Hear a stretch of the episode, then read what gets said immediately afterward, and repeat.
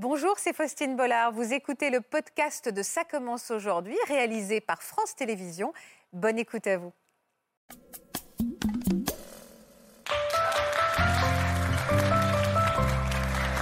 Bonjour à tous et bienvenue dans Ça commence aujourd'hui. Merci d'être au rendez-vous de cette émission importante aujourd'hui. Bonjour Laure et Jonathan. Bonjour. Merci infiniment d'avoir accepté notre invitation. Merci d'être venu nous livrer ce message d'amour et de tolérance. On va s'intéresser à vos histoires. Je voudrais aussi qu'on accueille Lucie et Jonathan. Bonjour à tous les deux. Bonjour. Bonjour Faustine. Et bienvenue. Vous êtes également transgenre comme Laure. Et vous aussi, vous allez nous livrer des témoignages très forts sur votre combat pour changer de sexe, mais aussi, puisque c'est notre thème d'aujourd'hui, votre combat pour votre vie de couple, pour l'amour. Lucie, vous êtes en couple Oui, avec Fabrice, qu'on embrasse. Et Jonathan, vous êtes à la recherche de l'amour. Tout à fait. Alors, vous allez nous raconter toutes vos histoires. Je voudrais qu'on accueille le docteur Sarah Christofari, qui est chirurgienne spécialisée en réassignation sexuelle. Bienvenue. On va avoir besoin de vous pour comprendre toutes ces étapes euh, que nos invités ont, ont traversées. Et Joseph Agostini, qui est psychologue clinicien, qui va nous parler des étapes psychologiques de nos invités. Bonjour Jean-Philippe Doux. Faustine, bonjour à On tous. se retrouve tout à l'heure pour la séquence questions-réponses. Alors Laure, il y a quelques années, vous étiez un jeune homme, ou plutôt un jeune, une jeune femme dans un corps d'homme. C'est important de mettre cette nuance, je sais que c'est important. Et vous êtes en couple avec Jonathan. Oui, C'est ça. Depuis combien de temps? Ça va faire bientôt euh, un an. Vous êtes d'accord sur ce On point? est d'accord. on est C'est d'accord, pas mal. Pas de souci. Est-ce que vous connaissiez, Jonathan, l'histoire de Laure avant de tomber amoureux, amoureux d'elle? Vous saviez qu'elle était transgenre? Euh, oui, tout à fait. Je l'ai, en fait, je l'ai contacté euh, pour réaliser une émission de web radio parce que je fais de la web radio euh, sur la transidentité. Donc, euh, je suis tombé sur son son profil en faisant des recherches. Et donc vous êtes tombé sur le témoignage de Laure. Voilà, c'est ça. Et ça vous a touché Voilà. En fait, on, s'est- on a discuté un peu euh, sur Internet. Ouais. Et ensuite, euh, bah, il m'a proposé qu'on se rencontre euh, avec une autre personne de l'émission pour euh, bah, discuter de comment allait se passer euh, euh, l'émission de radio. euh. Donc vous êtes rencontrés? En fait, j'étais déjà en couple à l'époque, donc c'est pour ça aussi que j'étais pas non plus dans l'optique de Vous étiez enfin, d'une avec recherche une femme sentimentale. Euh, oui. D'accord. Moi aussi, à ce moment-là, j'étais en couple. Donc, euh, quand on s'est rencontrés, c'était juste pour l'émission. Il n'y avait pas de but Il n'y a pas de derrière. sous-entendu. euh. En couple avec un homme Non, à ce moment-là, j'étais en couple avec une femme. Qui a craqué euh, sur l'autre? Oui. c'est voilà, c'est moi. Et donc on s'est revus plusieurs fois, enfin on a sympathisé et on est venu, on est devenus vraiment amis, mais il n'y avait aucun but derrière à ce moment-là. Enfin on avait chacun nos, nos relations. Ouais.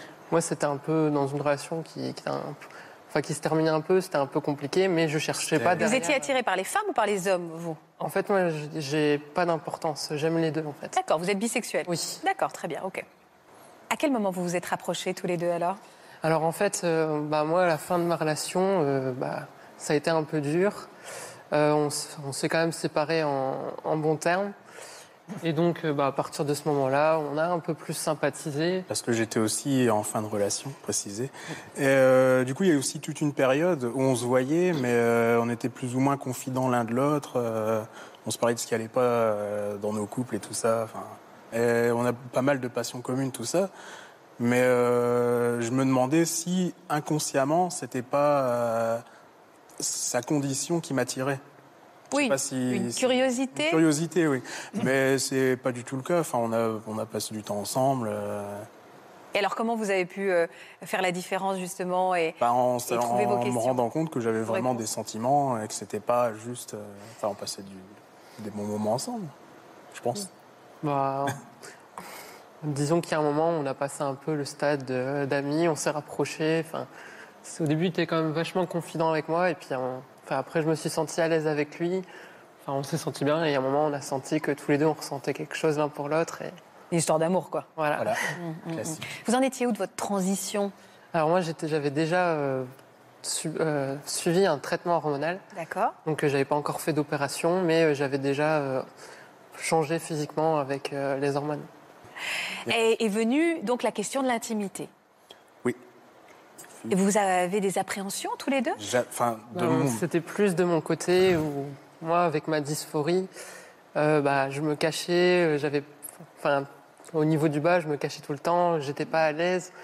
Et c'est plus lui euh, qui m'a rassuré, qui m'a mis à l'aise, qui m'a dit c'est bon, enfin moi je m'en fiche, je t'aime comme t'es. euh, mais détends-toi, enfin, je te ça change Il n'y rien. avait aucun souci. Oui, voilà. Ça ne vous a pas, au-delà de l'amour que vous lui portez, ça ne vous a pas du tout euh, bloqué ou fait un petit peu peur? Ça m'a fait peur au début, mais un peu, euh, enfin un peu comme ce que je disais tout à l'heure par rapport à la curiosité. En fait, au début, j'avais un peu peur d'avoir un peu peut-être une réaction de rejet, parce que je me dis, je me suis dit, ok, j'ai des sentiments pour la personne, mais peut-être qu'en allant plus loin, je vais, je vais avoir une, euh, comment dire, une réaction un peu que je voudrais pas avoir en fait. Mais au final, euh, enfin dans l'intimité, tout s'est bien passé. Et je me suis dit, en fait, euh, tout ça pour ça. Il n'y a pas, il y a aucun souci à avoir. Vous vous êtes posé du coup des questions sur votre propre sexualité? Euh, non, ça clairement pas. Vu que, enfin, je l'ai toujours euh, considéré comme une femme et je me suis toujours considéré comme hétéro, donc euh, non. Vous avez quel âge aujourd'hui? J'ai 25 ans. 25 ans. Ça date de quand ces pre- cette première sensation d'être profondément une femme? Bah, en fait, c'est au début, c'est depuis que je, suis jeune, je me suis sentie différente. Quand j'étais jeune, euh, j'ai souvent senti qu'il y a quelque chose qui allait pas. Enfin, j'allais souvent euh, essayer les robes de ma mère, des choses comme ça. Et euh, je savais pas ce que c'était en fait, parce que quand j'étais jeune, euh, j'ai pas forcément tout de suite vu une émission sur la transidentité, des choses comme ça. Donc au début, je me suis posé be- beaucoup de questions, qu'est-ce que c'était? Et en grandissant, j'ai mis le doigt dessus et je me suis dit, voilà, c'est ça, euh, je me sens femme. Je me suis toujours sentie femme, mais avant, euh, j'avais du mal à mettre euh, Des mots de... des mots dessus. Ça s'est passé comment à l'adolescence? Bah, ça a été assez dur pour moi parce que je devais. J'avais l'impression de porter un masque en fait, euh, toujours euh, montrer une identité qui n'est pas la mienne, me comporter euh, comme un tel désir. Et ça n'a pas été facile parce que, par exemple, par rapport à ma sexualité, euh, bah, en tant que bisexuel, j'étais autant attiré par les garçons que par les filles. Et au niveau des garçons, ils me rejetaient plus. Donc j'ai vraiment attendu euh, qu'ils me voient en tant que femme que j'ai fait d'avoir fait ma transition pour enfin sortir avec des hommes. Et euh, les femmes, j'ai trouvé que c'était un peu plus, enfin j'étais un peu plus ouverte d'esprit, donc j'ai essayé de chercher un modèle à travers bah, mon ex, tout ça, pour euh, m'aider à transitionner. Vous l'avez trouvé? Bah en fait, disons qu'elle m'a bien accompagnée pendant ma transition. Enfin, elle m'a donné des, enfin, j'ai Les clés. Elle m'a donné les clés, voilà. Elle vous a donné les clés. Vous, Lucie, vous aussi, vous l'avez senti euh, toute jeune. Avant, vous étiez Thomas, Lucie. Et tout jeune, toute jeune, vous sentiez déjà que vous n'étiez pas dans le bon corps?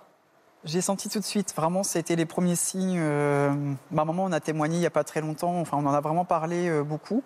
Et en fait, oui, c'était tout de suite euh, les, une attirance pour les, tout ce qui était jeux féminins, euh, les jeux de rôle. J'étais toujours la, la, la, maman, j'étais, voilà, ça a toujours été euh, en moi, jusqu'au jour où je posais la question d'ailleurs de pourquoi j'avais un pénis, puisque j'étais une fille, donc je ne comprenais pas pourquoi, pourquoi j'avais ça entre les jambes, puisque je me considérais vraiment. euh, telle une fille, donc voilà, il y avait vraiment une incompréhension. Comment votre mère a accueilli cette nouvelle?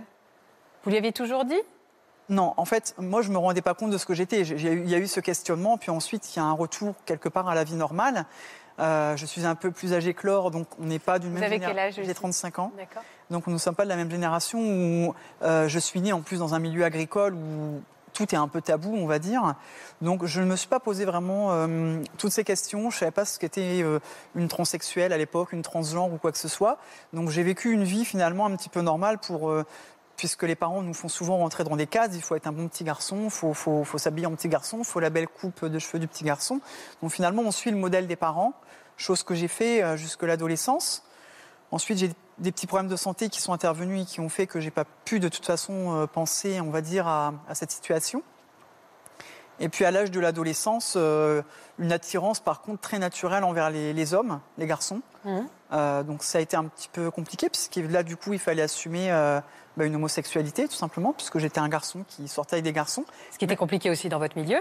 Ce qui était compliqué dans mon milieu et même si j'avais au final intérieurement l'impression de ne pas être homo, j'avais vraiment cette sensation d'aimer les hommes parce que pour moi c'était normal d'aimer les hommes. Donc je pense que c'était cette, cette profonde intuition d'être une femme qui faisait que j'étais attirée par, par les garçons. Les filles ne m'ont jamais euh, attirée. Je prenais plus les filles comme modèles, comme les, comme les filles que j'aurais souhaité être. Donc ce jusque euh, jusque toute l'adolescence et puis les, les premières relations et tout ça, euh, voilà, qui sont arrivées à l'âge de 17-18 ans. Et c'est un départ aux États-Unis en fait. J'ai été travailler, euh, je suis partie travailler aux États-Unis deux ans, et c'est une rencontre en fait qui a fait que j'ai eu le, le déclic de savoir ce que j'étais. Et c'était quand cette rencontre? Euh, c'était, euh, c'était il y a 12 ans, 12-13 ans. 12-13 ans. C'est Ouais. tard, hein. vous, vous allez nous dire euh, qui était cette personne et qu'est-ce que ça a déclenché chez vous? Jonathan, vous, qui étiez-vous? J'étais une petite fille. Oui. euh, Vous appeliez comment? Jennifer. D'accord. Donc, ben, un petit peu comme, euh, comme Lucie, j'ai très vite euh, compris qu'il y avait un truc qui allait pas chez moi. Mais je mettais pas de mots. Petit? Ouais. C'est. Je n'arrivais pas à mettre de mots, en fait, sur le problème qui. qui pouvait se, enfin, qui se présentait, quoi. Ouais. Et j'ai. Ouais, j'ai une petite anecdote où. euh, où j'étais avec mon cousin, on était au bain chez ma grand-mère. Mhm. Et euh, lui s'est levé, et puis j'ai vu son, son zizi, quoi. Et j'ai appelé mamie, et j'ai fait Mais mamie, pourquoi moi j'ai pas ça? Hmm. Et ma grand-mère m'a dit Parce que tu es une petite fille. Vous aviez quel âge? Je dois avoir 6-7 ans par là. ah ouais. Donc c'est ouais, une souffrance, en fait, depuis euh, très jeune. Très jeune, ouais. Ouais. Même plus petit? Ouais. Je, du plus loin que je me souvienne, je me suis toujours senti garçon. Les jouets de filles ne m'attiraient pas. C'était la bagarre, grimper dans les arbres. On vous offrait des poupées? Oui. Oh, Il y en a une qui a, qui a passé un mauvais quart d'heure sur, sur l'établi de mon grand-père. Qu'est-ce que vous avez fait, ces poupées Euh, je crois qu'on a testé tous les outils avec mon cousin dessus. Mais Et la puberté, comment ça s'est passé très mal. Très mal, ouais. Ouais. Je- J'ai camouflé ma poitrine euh, très vite. Donc euh, avec, euh, avec ce que je pouvais, quoi, des bandages ou des t-shirts très larges, des suites 4XL, on va dire, quoi. Ouais. Et ouais, je, je, je me sentais pas vraiment du tout. euh, Et vous étiez attiré par qui? Par, par quel genre? Je savais pas. Disons qu'à à 15 ans, je me posais pas la question, quoi. Pour moi, c'était. euh, je faisais ma petite vie, c'était. Vous êtes sorti avec des garçons? Je suis sorti avec des garçons pour entrer dans la norme euh, de la société. Oui, un peu comme Lucie, c'était. euh, Ouais. C'est bon, j'étais. Pour moi, c'était pas ça, quoi. Il n'y avait pas de, il y avait pas plus d'attirance physique, il n'y avait pas d'amour. Euh, je me sentais souvent en compétition avec eux. euh, je les cherchais pour faire la bagarre. Enfin, c'était. Et personne ne s'est posé de questions. Autour de vous, on n'a pas creusé. Personne Non. s'est rendu compte de votre mal-être profond, Jonathan. Non. Après, c'est vrai que j'ai toujours été quelqu'un de très enfermé, qui parlait très peu. Donc, euh, une fois, j'en ai, eu parlé à ma mère. Et suite à une dispute, enfin, je suis, quelqu'un qui intériorise beaucoup jusqu'au moment où j'explose. Et puis, euh, je dis tout, en fait, en, un- bloc. Et puis là, j'ai tout, enfin, je, lui ai tout dit en, une seule fois. Et elle m'a regardé, elle me fait, mais est-ce que c'est pas sur la colère? Est-ce que c'est pas passager? Est-ce que ça va te passer? T'inquiète pas, c'est rien. Enfin, elle a essayé de me rassurer, mais je pense qu'elle a essayé de se rassurer en même temps. En même temps, ouais. L'adolescence, c'est la période charnière la plus compliquée? L'adolescence, c'est par définition le chamboulement, hein, la crise existentielle. Il y a des remaniements identificatoires très importants pour chacun d'entre nous, qu'on soit euh, homme ou femme, homosexuel, hétérosexuel. Mais euh, imaginez un instant hein, ce que c'est pour une personne transgenre, hein, qui se sent étrangère à son propre corps, hein, de vivre cette éclosion pubertaire, de vivre ce changement continuel. L'adolescence, c'est un changement continuel. On ne se lève pas le matin en ayant un corps d'homme ou de femme. Le corps se transforme au fur et à mesure. Donc, Mais je me demandais, est-ce que quand on se sent profondément de l'autre sexe, la tête n'envoie pas des messages au corps pour qu'il ne, se, développe pas euh, Est-ce que euh, euh, Jonathan aurait pas envoyé des messages Je sais pas, il n'y a pas un truc un peu fou qui se passe Comme il y a un déni de grossesse, il n'y aurait pas un déni d'identité parce que dans sa tête, ils se sont profondément hommes? Par- et les seins ne se développent Ouais, pas parfois, ça, possible, ça peut donner cours effectivement à des choses, euh, à des choses de cet ordre. Mais euh, je crois qu'effectivement, quand vous décrivez ce type de situation, euh, moi, ce que je, je note surtout, c'est la souffrance psychique Ah bah oui, que ça peut engendrer et l'impasse identitaire. hein. C'est-à-dire que comment peut se projeter la personne dans son avenir? Et puis on en Comment parle très peu, donc euh, on en parle très peu, c'est encore un sujet tabou. Donc euh, les adolescents n'entendent pas parler des transgenres. Tous les... Si on ne se renseigne pas, si on n'a pas accès à ces émissions-là, on ne sait pas forcément. Et souvent, malheureusement, euh, parfois le, le suicide, Oui, je euh, sais, ouais. euh, voilà, est euh, quelque chose qui, euh, qui permet en l'espoir. hein, C'est-à-dire, on peut en finir. Quoi. Il y a cette idée. 30% hein. des peut en- transsexuels se suicident. Hein, voilà, on peut en arriver à se dire si c'est euh, hein, je, je mets fin à mes jours. Donc, euh, Vous avez eu des idées, tous, comme ça? Oui. Oui Bah, À l'adolescence aussi, Laure? Disons que j'ai eu une période où c'était vraiment dur et je me suis, enfin, je me suis dit, il va falloir que je fasse quelque chose, je change. Mais en fait, j'avais un- une peur, c'était de me retrouver seule, d'être rejetée par ma famille. Et je pense que ce qui a fait le déclic et qui m'a aussi un peu sauvé la vie, c'est le fait d'être avec quelqu'un et de lui avoir confié que bah, je me sentais femme et euh, qu'elle m'a accompagnée dans ma transition. Mais si euh, j'avais pas été accompagnée, je pense que au jour d'aujourd'hui, enfin, j'aurais eu du mal à le vivre et je pense que j'en j'en serais venu au pire. Vous aussi, vous êtes posé ces questions-là Oui. En finir Lucie Oui, c'était le déclic de, de- de l'histoire que je vous, je vous parlais d'avant, en fait, sur cette personne, cette rencontre que j'avais fait. Et c'était l'année dernière, effectivement, il y a un moment où, face au miroir, c'est, euh, c'était euh, assumer et vivre ce que j'étais vraiment, au risque de faire souffrir euh, certaines personnes, ou, euh, ou se foutre en l'air. Oui, a un moment, c'est plus possible. On peut plus, on peut plus s'identifier, on n'a plus d'identité, en fait. Vous vous voyez dans le miroir en tant que garçon, et vous savez que vous n'êtes pas un garçon, ça devient insupportable. Insupportable. Qu'est- qu'est- Qu'est-ce qui s'est passé aux États-Unis, Lucie? En fait, c'était euh, donc j'ai- passé deux ans là-bas. euh, Je sortais régulièrement et dans une soirée où j'étais avec euh, mon ami à l'époque.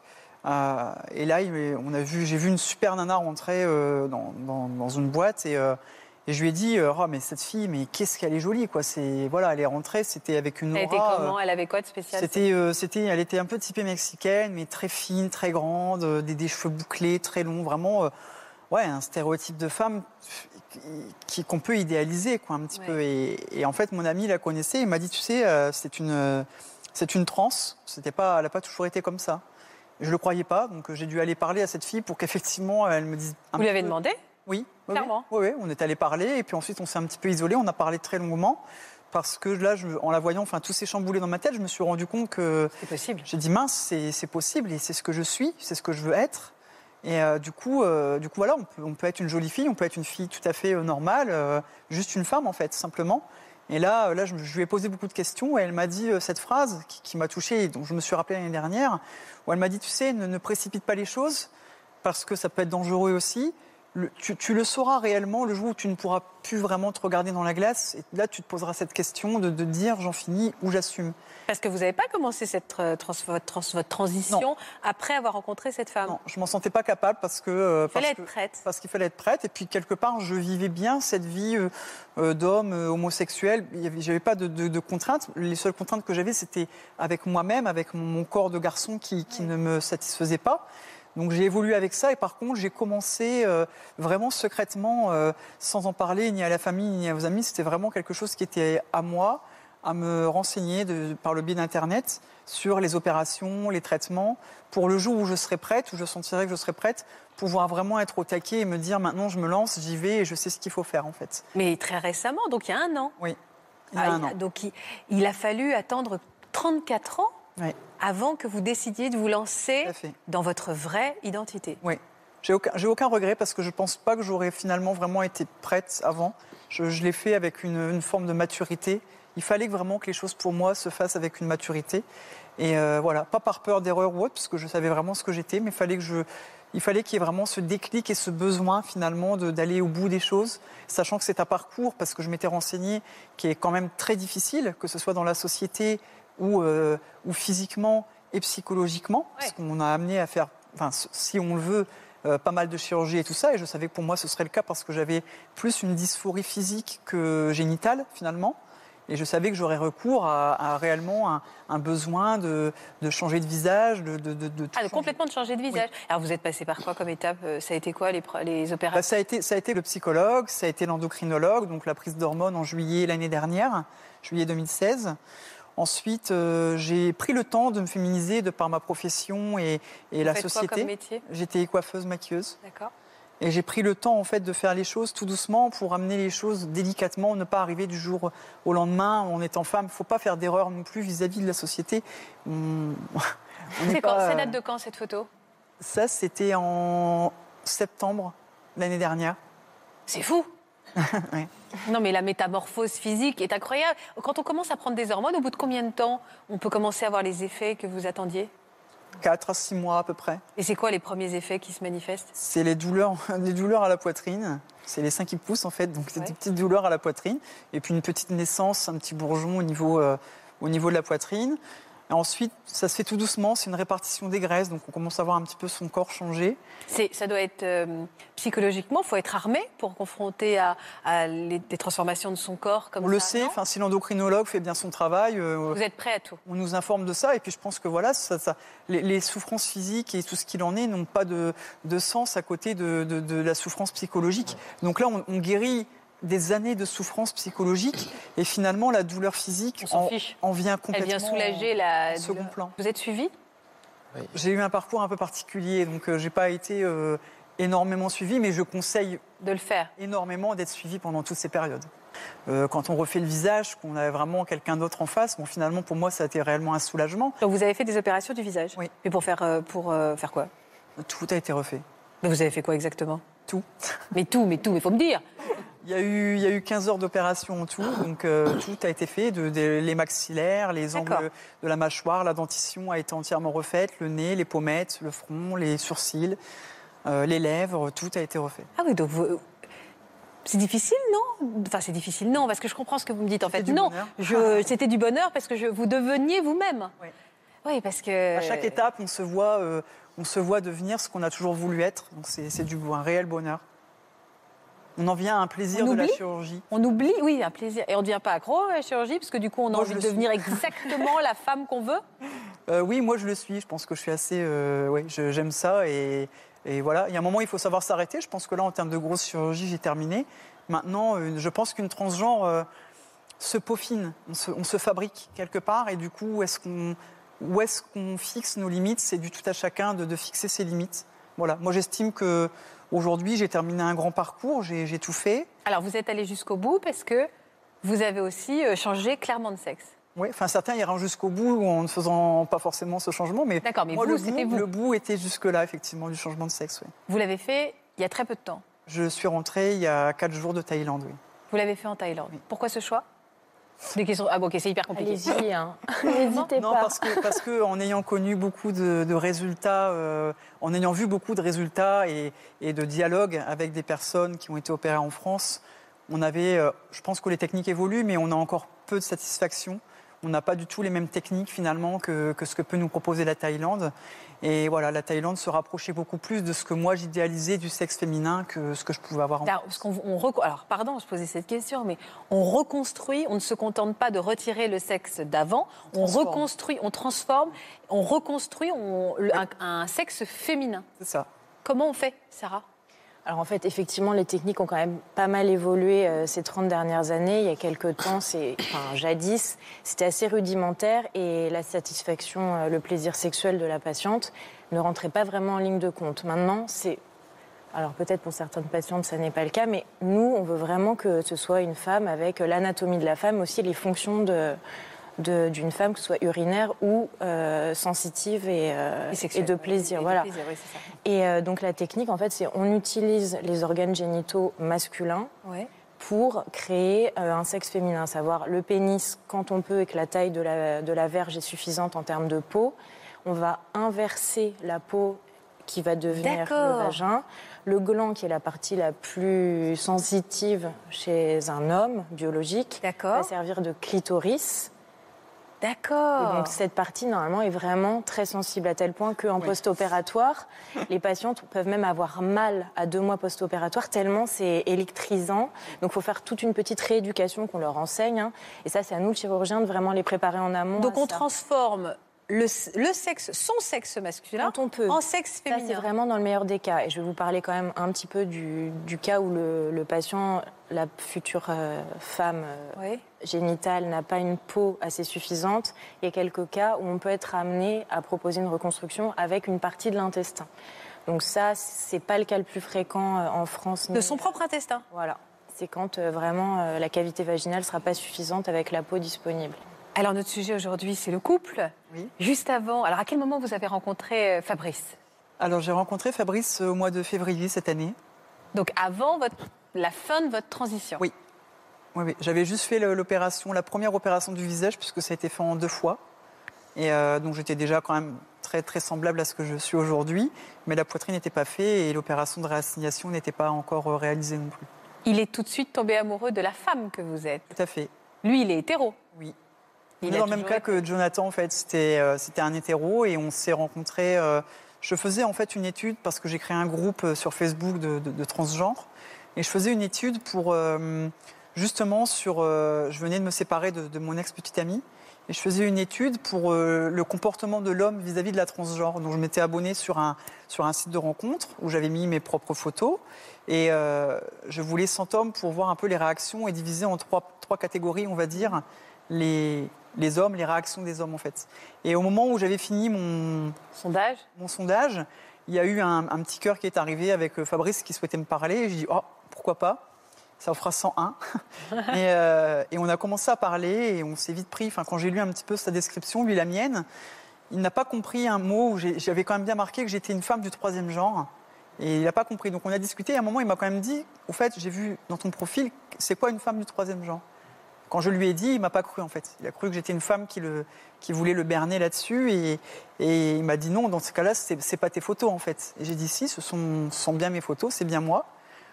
Et donc là, euh, sa curiosité l'a amené à dire je souhaiterais qu'on se rencontre. C'est fou parce que c'est un point commun avec Jonathan. C'est qu'il y avait quand même, c'était quand même deux hommes qui avaient une curiosité. Ouais, mais Comment vous expliquez cette curiosité? Ça vous intriguait tout simplement, comme n'importe quel sujet peut vous intriguer Ou il y avait. Pourquoi cette curiosité?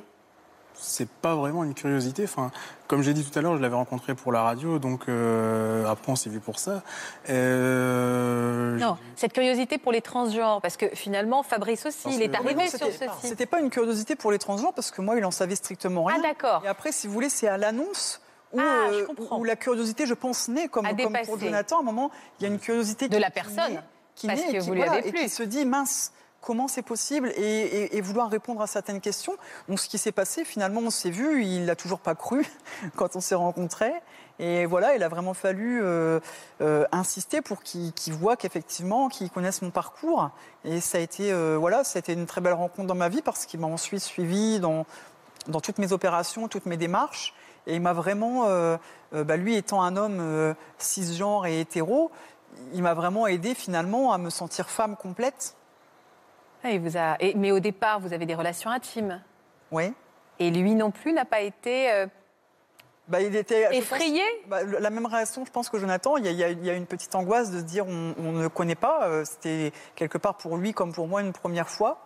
Et euh, oui, bien sûr, je pense que pour lui, il y a ces interrogations, mais qui ont été vite euh, levées par le fait de pouvoir dialoguer facilement. J'ai le dialogue assez facile et on a beaucoup discuté de, de comment ça pouvait se passer. Et de là, euh, de là, ça a amené effectivement aux relations intimes qui se sont très bien passées. C'est tout- comme Laure, en fait, c'est lui qui m'a mise à l'aise plus avec ça parce que j'avais ce complexe de, de ce que je pouvais avoir euh, sous la ceinture. Et c'est lui qui m'a dit euh, je, je sais avec qui je suis, je sais ce que je fais, donc sois euh, relax et ça va bien se passer, quoi.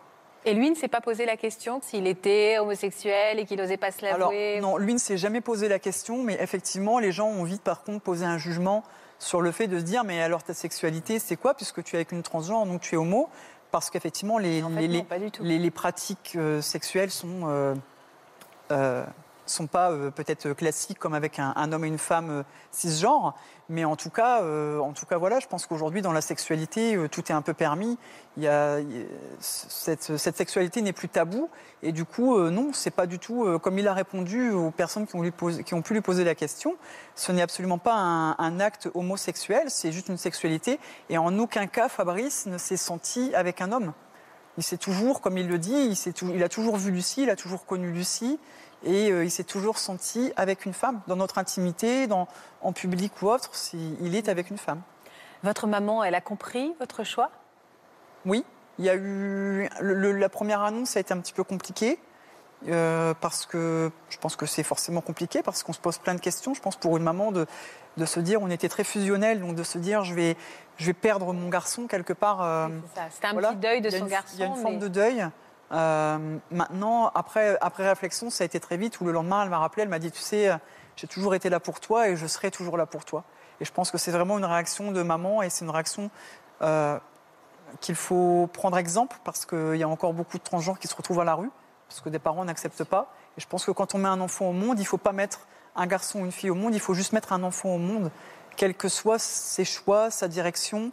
Il faut juste aimer un enfant et pas aimer un sexe simplement pour le laisser vivre sa vie. Jusqu'à quel point elle vous a soutenu?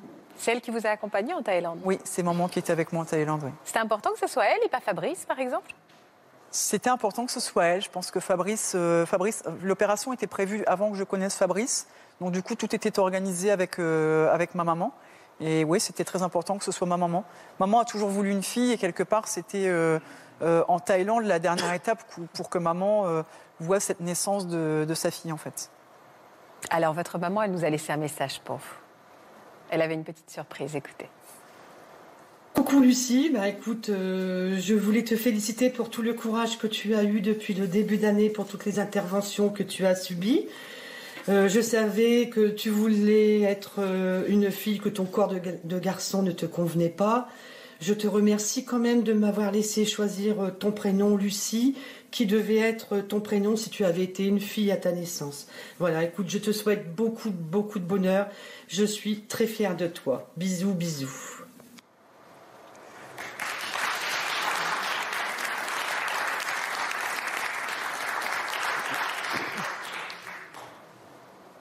Je m'attendais pas à ça. C'est beau. C'est l'amour d'une maman. Je pense que toutes les mamans devraient vraiment agir comme ça. Votre maman, elle, euh, elle a compris aujourd'hui? Je pense que. Enfin, moi, euh, dans mon parcours, euh, j'ai commencé ma transition bien après. En fait, quand j'ai eu 17 ans, ma, mère a eu un cancer. Et elle est décédée. donc, ça n'a pas été facile pour moi. Et je pense qu'aujourd'hui, enfin, je l'ai accepté. Ça a été dur au début. Mais que maintenant, c'est une force pour moi et que je pense qu'elle serait fière de moi et qu'elle va.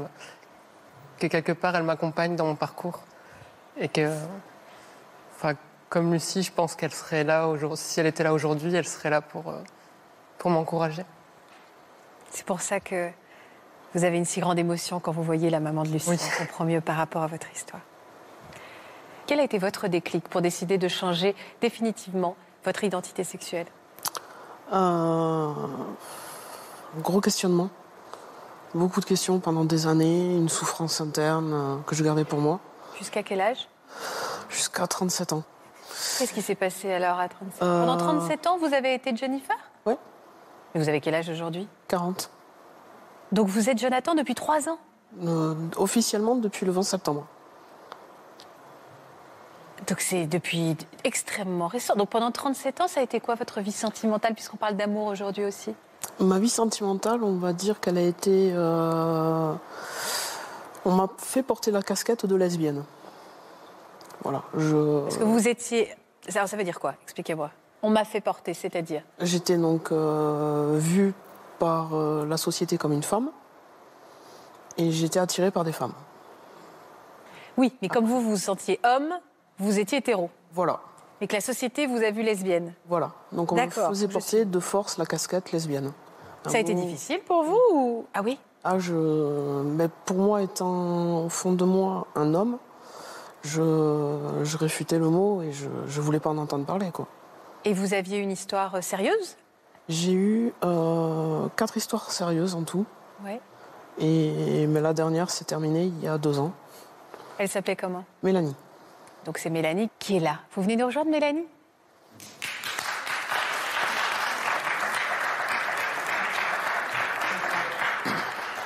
Alors pardon, ma première question est un peu grossière, Mélanie. Bienvenue parmi nous. Donc vous, vous êtes homosexuel. Oui. Donc vous, donc vous avez une relation avec Jennifer. Oui. Et pour vous, c'était quelque chose, voilà, c'était classique. Oui. Il vous avait parlé?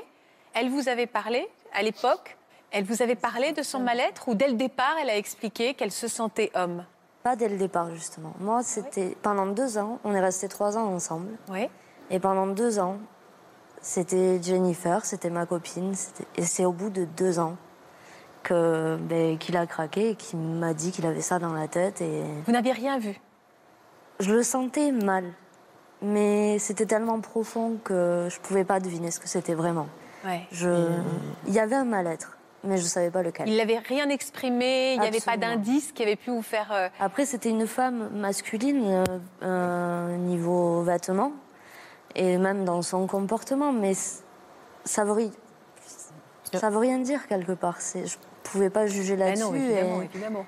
Non, puis, enfin, si, si je peux me permettre, je, je suis quelqu'un d'assez secret aussi. J'ai toujours été très, Réservé, secret, réservé, oui, on a très compris, secret. ouais, et très introverti. Et c'est vrai que quand un, quand quelque chose me, me pèse, je le garde pour moi. Je ne sais pas le partager. Et alors, il y a eu un déclic comme Lucie qui s'est regardée un jour dans le miroir et qui a dit stop. C'est quoi votre Euh, déclic à vous, Jonathan? Ben, le fait d'être trop introverti et de trop garder pour moi, c'est suite à une dispute. Mais une petite dispute, Sur en quoi fait, euh, Du quotidien. De... du quotidien. petite dispute du ça- quotidien. Ça, devait être la télécommande qui n'était pas bien à sa place, quoi. Une vraie dispute profonde. Ouais. Et là, vous avez balancé tout. Ouais, et puis en fait, tout, euh, tout a explosé, quoi. Et puis c'est Et parti. vous dites comment, c'est quoi les mots qu'on dit pour dire à sa copine, euh, en fait, je suis un homme? Ben.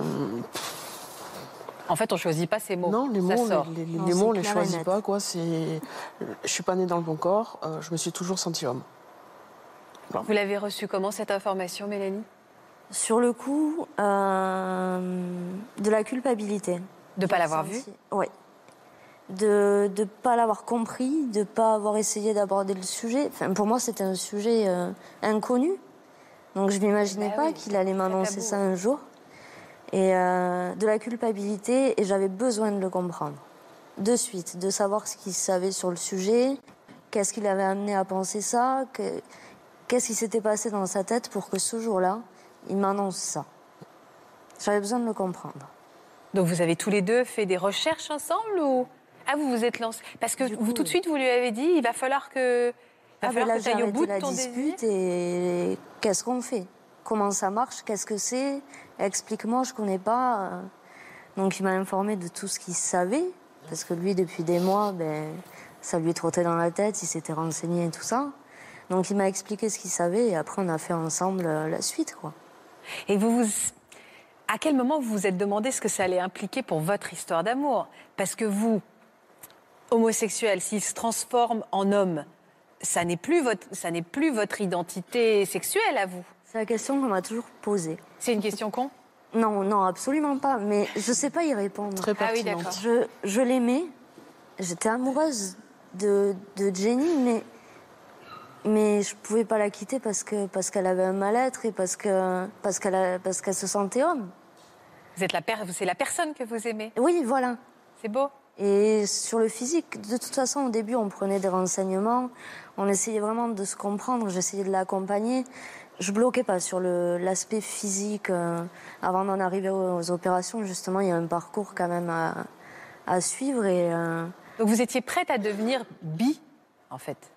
Amoureuse de, de lui. Oui, c'est ça. Voilà. Donc, euh, donc, je comprends. Oui. Et alors, c'est c'est Mélanie qui vous a poussé et qui vous a donné, insufflé cette force de changer de sexe?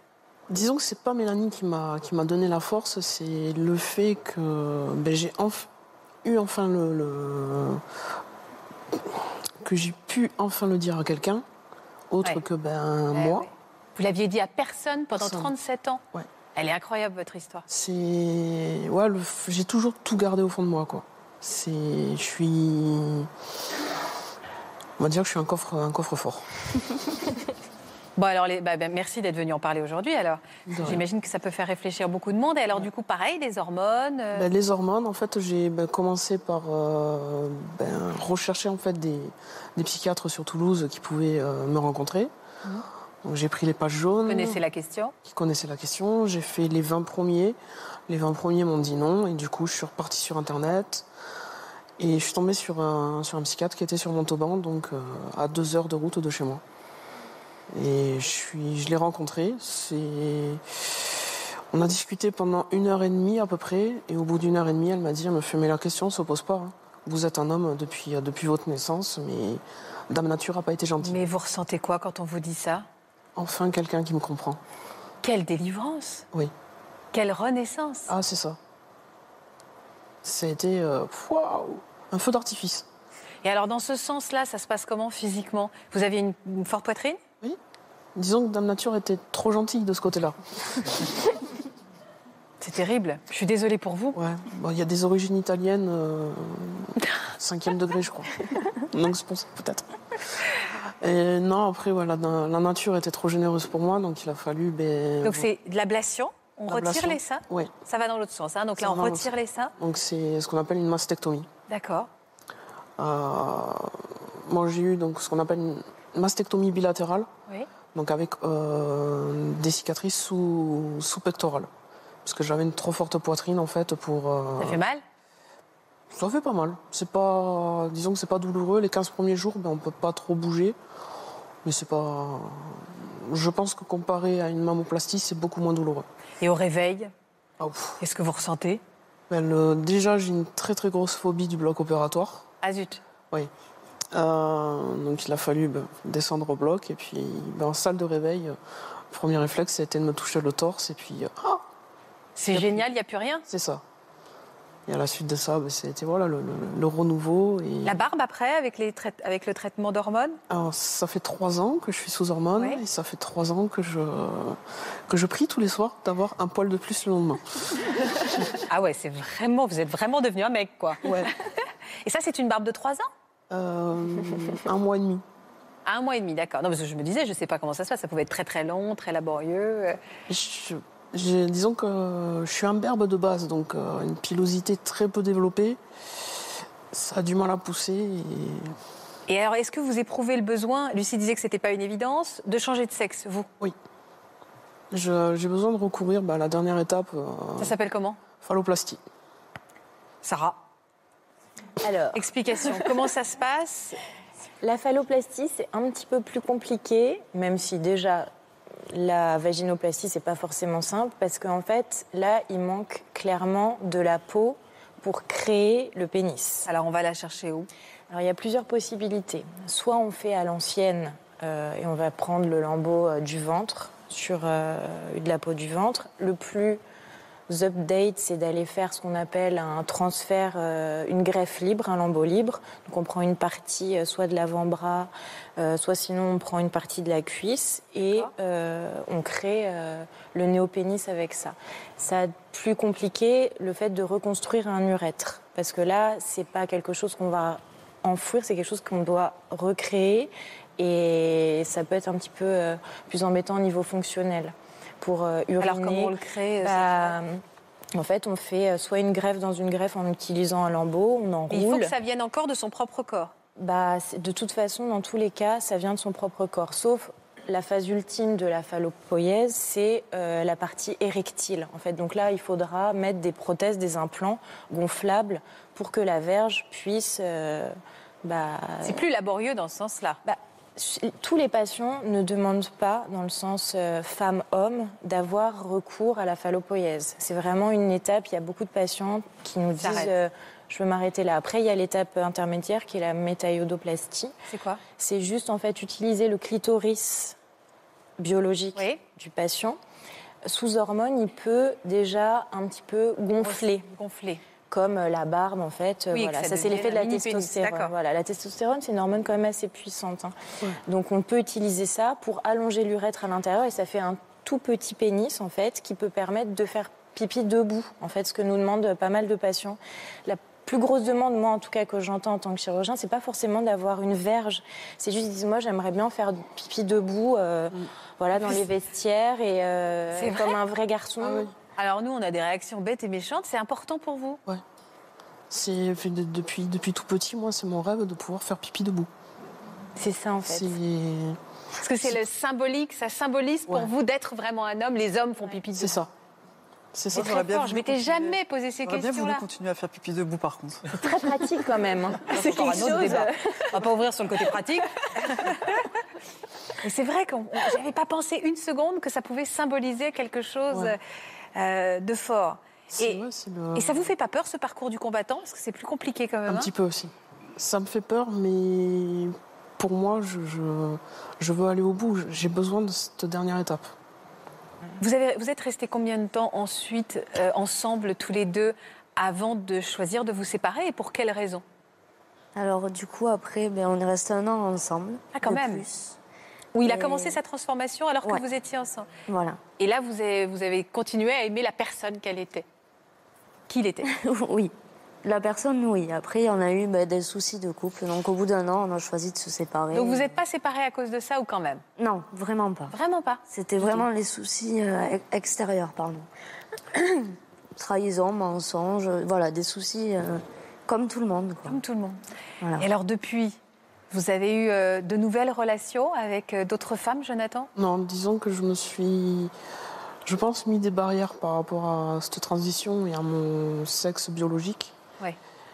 J'ai peur de rencontrer une femme et de la... que ça la répugne ou que ça la repousse. Et quand vous entendez Jonathan, quand vous entendez Fabrice qui n'est pas là, mais à travers Lucie, voir que finalement, il s'en était peut-être fait un monde, mais eux, ça a été un non-sujet.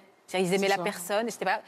Vous ressentez quoi? Vous vous dites que peut-être vous-même, vous vous mettez des barrières à votre propre bonheur? Je pense que je me mets des barrières à mon propre bonheur et qu'il faut que justement, ben, que j'arrête quoi et que je vive, euh, que je commence à vivre. Vous avez fait des rencontres avec euh, des femmes que vous avez arrêtées parce que vous avez dit, oh là, j'ose pas dire? Euh, disons que je suis assez cash. Je, D'accord, donc vous l'avez dit tout de suite. ouais, je tourne pas longtemps autour du pot, quoi. Disons que euh, je me suis inscrit il y a pas très longtemps sur des, euh, sur les réseaux sociaux, des groupes de rencontres et tout. J'ai rencontré une personne, enfin, commencé à chatter avec une personne euh, via les réseaux sociaux. Euh, je crois que je lui ai dit au bout de 3-4 jours que j'étais. Euh, bah, j'ai fait, je suis, je suis pas un homme comme les autres. Elle me fait, c'est-à-dire, je suis un homme transgenre. D'accord, bon, ben, on va rester amis. Je fais, ok, il n'y a pas de souci. Mais Ouais, ça bloque. ça bloque. C'est quoi votre genre de femme, Jonathan? J'aime les femmes très féminines. Ouais. Euh, L'idéal, ça serait une pin-up des années 50, mais bon, après, c'est Ah bah carrément, quoi. c'est un peu plus rare à trouver maintenant, quoi. Mais Vous êtes romantique Ouais. Ah ouais romantique, très, très fleur bleue, enfin... Ouais, je suis... Ben, J'ai grandi 30 37 ans avec, euh, avec ce corps de femme, donc euh, mon corps a baigné dans les oestrogènes, euh, d'où le côté romantisme et tout. Et ouais, j'ai pas, j'ai pas de honte en fait, ouais, à, dire ouais, je, peux pleurer devant un film ou je peux, j'aime pas le foot ou non, je suis, je reste moi-même vis-à-vis de, vis-à-vis de, de mon entourage.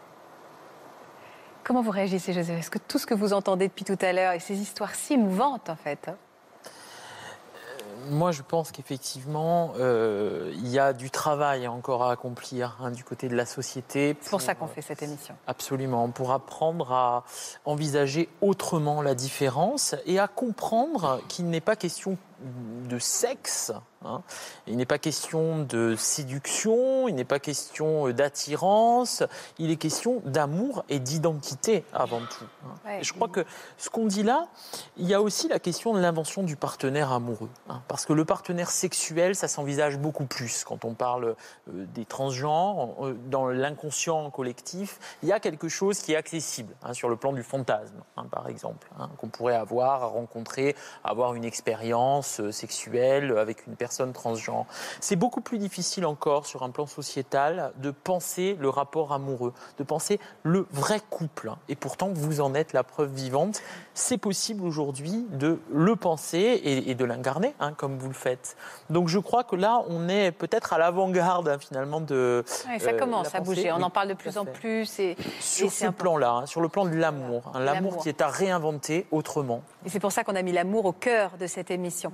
Euh, c'est important. Je voudrais d'ailleurs qu'on rejoigne Jean-Philippe Doux pour les questions-réponses, puisque j'imagine que notre public s'en pose beaucoup. Sarah Joseph, je vous invite à vous avancer de, de notre public. Oui, et en effet, la, la société, euh, la société évolue et la France, contrairement à ce qu'on peut imaginer, n'est pas euh, eh bien, le dernier de la classe à ce niveau-là, puisque je rappelle qu'en 2010, la France est devenue le premier pays au monde à ne plus considérer euh, le, transgenre comme une maladie psychiatrique, euh, mais vraiment voilà, comme un fait de société. On estime qu'il y a entre 10 000 et 15 000 transgenres aujourd'hui en France, même si beaucoup ne le disent pas, ne, le déclarent pas. Et quand on voit l'émission ici, on se dit qu'en effet, on évolue, la société évolue, la loi évolue aussi, puisque euh, depuis le mois d'avril, eh bien, on peut changer d'état civil euh, sans avoir ni traitement hormonal ni euh, opération chirurgicale, juste en allant en fait déclarer voilà, je suis sous l'état civil masculin, mais moi, je me considère comme un- une femme et je suis connue comme ça. Et, du coup, on peut vraiment changer facilement et gratuitement euh, d'état civil. Et c'est vraiment quelque chose qui se fait. Et, heureusement, et c'est vrai que quand on voit une émission comme celle-là, euh, l'après-midi, sur euh, une chaîne publique en France, on se dit qu'en effet, la société évolue. On n'est plus dans la rencontre du troisième type, on est juste dans une société moderne. Ça n'est pas, excusez-moi, ça n'est pas très facilement non plus. hein. C'est simplifié, mais c'est très loin d'être simple. En tout cas, c'est beaucoup plus compliqué aujourd'hui euh, pour l'administration de refuser le changement d'état civil. Tout à fait. Est-ce qu'on a des questions alors? On a des questions, il y en a beaucoup de questions, euh, notamment euh, Isabelle. Euh, une question sur notre page Facebook. Mon fils de 12 ans manifeste depuis toujours son envie de devenir une fille. Je ne suis pas contre. Là aussi, ça évolue. Mais à quel moment peut-on commencer un traitement? 12 ans? Euh, Ah ben je sais pas. Je vous pose la Ça question. peut commencer en. ça, C'est dans le cadre de la pédiatrie, mais effectivement, le suivi, euh, déjà l'accompagnement, en fait. Parce qu'encore une fois, c'est pas pour juger euh, euh, la petite fille en question. C'est une fille qui veut devenir C'est un un fils de garçon. 12 ans qui, de- qui veut devenir une fille. Donc en fait, il faut déjà beaucoup parler avec la famille, parce que dans ce cas-là, pour un enfant, il y a l'accompagnement de la famille, des parents, ainsi que l'enfant. Donc ça commence euh, avec un psychiatre hein, ou un- et un psychologue.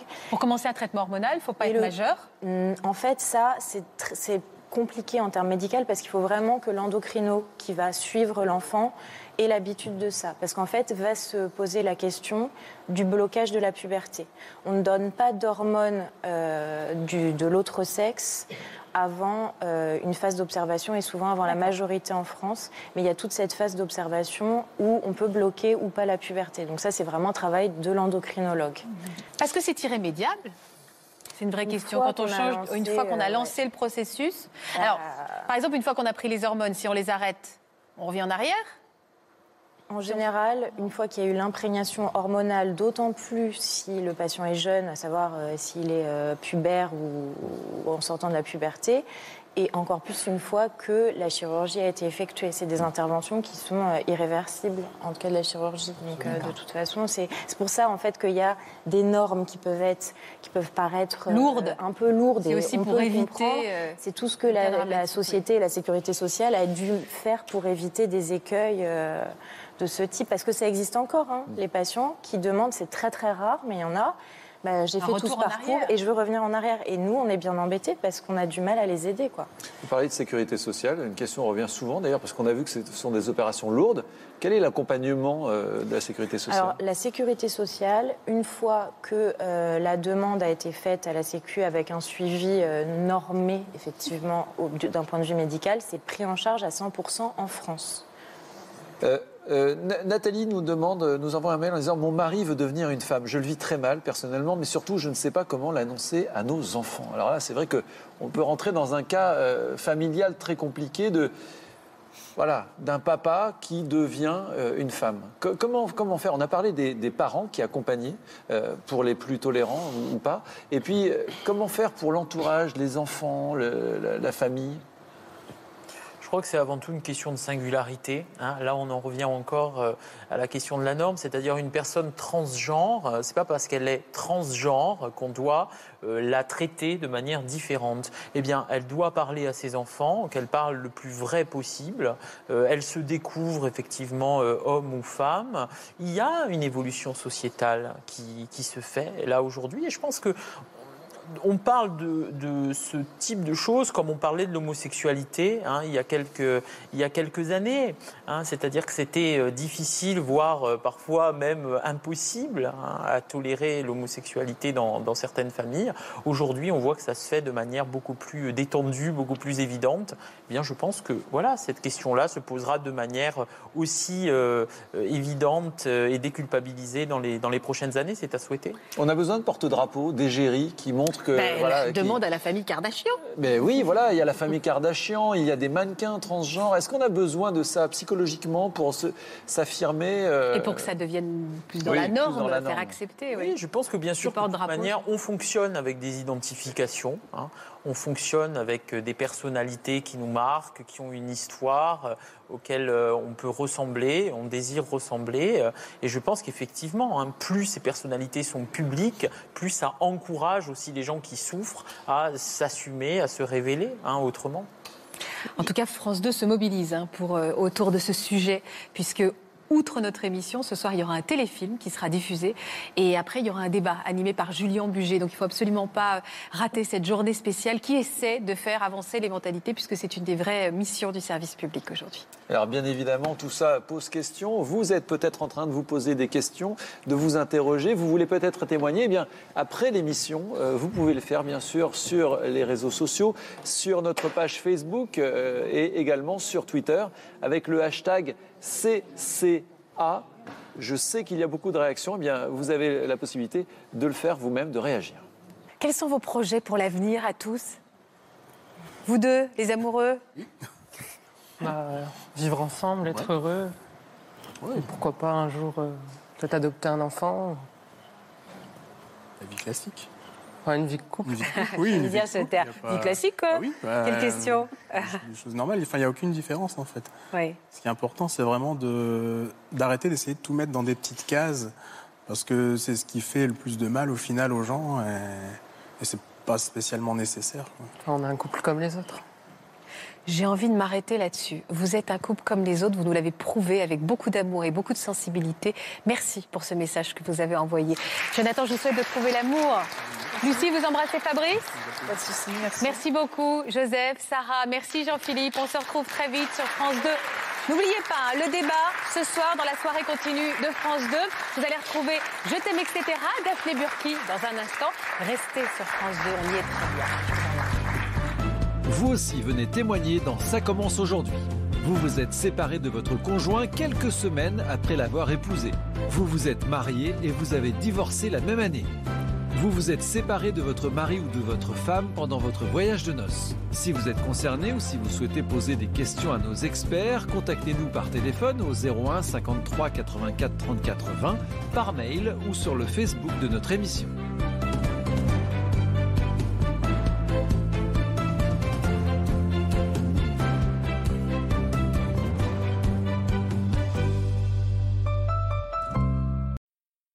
Voilà, j'espère que ce podcast de Ça commence aujourd'hui vous a plu. Si c'est le cas, n'hésitez pas à vous abonner. Vous pouvez également retrouver l'intégralité de nos émissions sur France.tv.